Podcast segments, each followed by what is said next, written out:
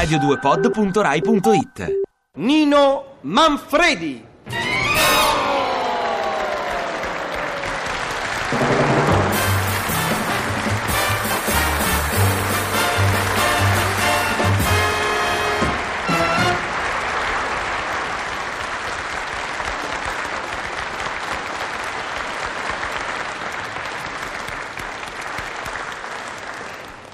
Oggi voglio parlare un po' di noi, di noi italiani. Dice, ma che in dieci minuti pretendi di fare il punto su 52 milioni di persone? Per carità, non voglio fare nessun punto. Ma è che stamattina, venendo qui, ho avuto la prova di quanto noi italiani siamo pronti, furbi, pratici, e, lasciatemelo dire, simpatici. Dunque, c'era un uomo che chiedeva l'elemosina fuori dalla chiesa. Aveva un cartello appeso al collo con su scritto povero cieco. Però siccome io sono uscito dalla chiesa cinque minuti prima per cercare di non far tardi alla trasmissione, l'ho sorpreso che leggeva il giornale. Ma come lei dice che è cieco e poi si fa trovare a leggere il giornale? Signori, e mica lo leggevo, magari. Guardavo solo le figure. E beh, gli ho dato mille lire. Eh sì, così come l'altro ieri avrei abbracciato un signore in filobus che quando il bigliettaio gli ha chiesto il biglietto ha risposto abbonamento. Ma lo facci vedere. Ma scusi, ho detto abbonamento? Appunto. E se c'è l'abbonamento me lo facci vedere. Ma tu guarda che roba, tutti dicono abbonamento e lei le lascia passare. E a me che ho detto pure abbonamento, mi vuol vedere l'abbonamento? Eh beh sì, me lo facci vedere. Ah, allora lei non crede che io ho l'abbonamento? Eh no. Ammazza che diffidenza, oh. E vabbè, mi dia un biglietto. Altra cosa che adoro in noi italiani è la innocente mania dell'esagerazione. Che hai sentito il 120 numero di Gran Varietà? Dice no, peccato, era unico, eccezionale. Oppure, che hai fatto l'ultima guerra? Dice no, peccato, era mondiale. Vedete, noi sembriamo un popolo impulsivo, poco propenso al ragionamento, invece non è vero. Quando dobbiamo tirare l'acqua al nostro mulino, sappiamo ragionare benissimo. Cosa? Vuoi un aumento di stipendio? Eh sì, ragioniere. Ma scortichini mio, tu sei proprio matto. Un aumento di stipendio, ma vuoi scherzare? Io già ti pago per un lavoro che praticamente non fai. No, non ho capito, come non lo faccio ragioniere? Io lo faccio e come? Ma ti pare a te, scortichini mio? Ma scusa, ragiona un momentino. L'anno ha 365 giorni. Otto ore al giorno le dormi. Eh beh, sì. E beh, 8 ore al giorno per 365 giorni fanno 122 giorni. Ne rimangono 243.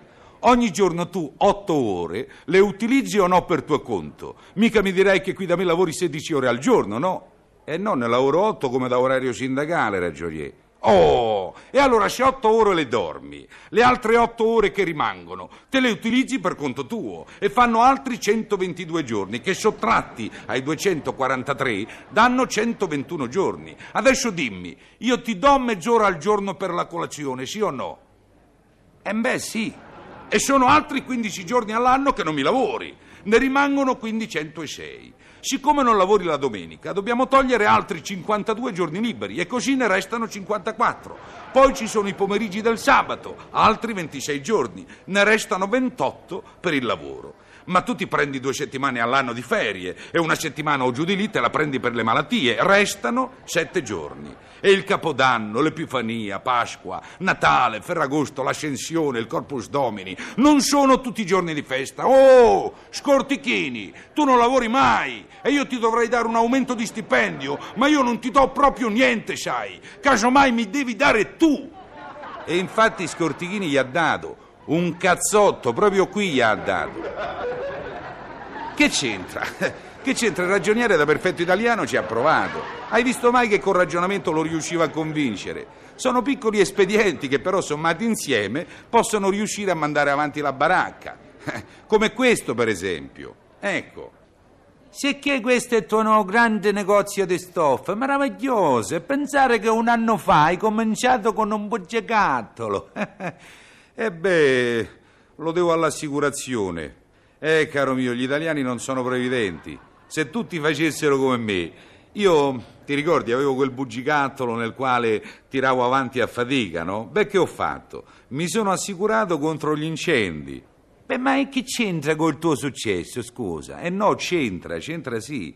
Dopo tre giorni che mi ero assicurato, non mi si sviluppa un incendio? Eppure io sono sempre ben attrezzato. Guarda qui, guarda, ogni locale ha quattro estintori, no? Non sono riusciti a domarlo. Fiamme alte e così, tutto distrutto. L'assicurazione mi paga e io, tac, apro subito un altro negozio molto più grande. Naturalmente che faccio? Assicuro contro gli incendi anche quello. Oh, sarà il caso, eh? Dopo quattro giorni, paffete, un altro incendio, un incendio colossale, tutto bruciato.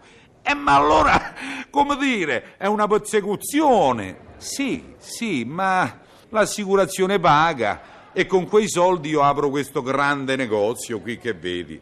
Naturalmente per prudenza ho assicurato contro gli incendi anche questo. Oh, hai visto mai quando uno è sfortunato? E bravo, bravo, mi complimento molto, bravo.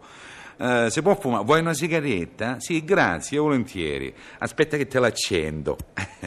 Scusa, ma nel mio accendino è finita la benzina. Non ne avresti un po'? E come no? Prendila lì, guarda, dentro l'estintore per gli incendi.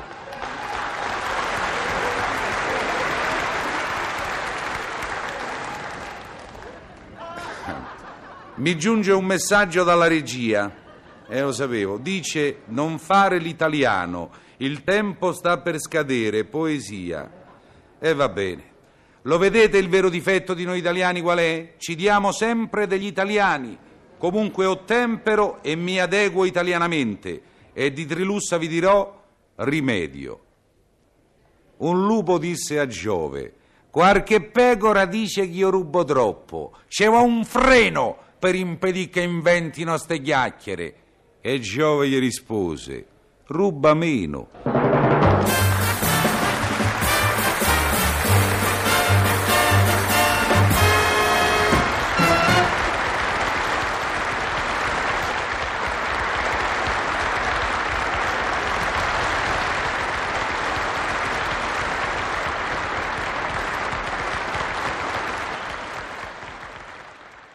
Ti piace Radio 2? Seguici su Twitter e Facebook.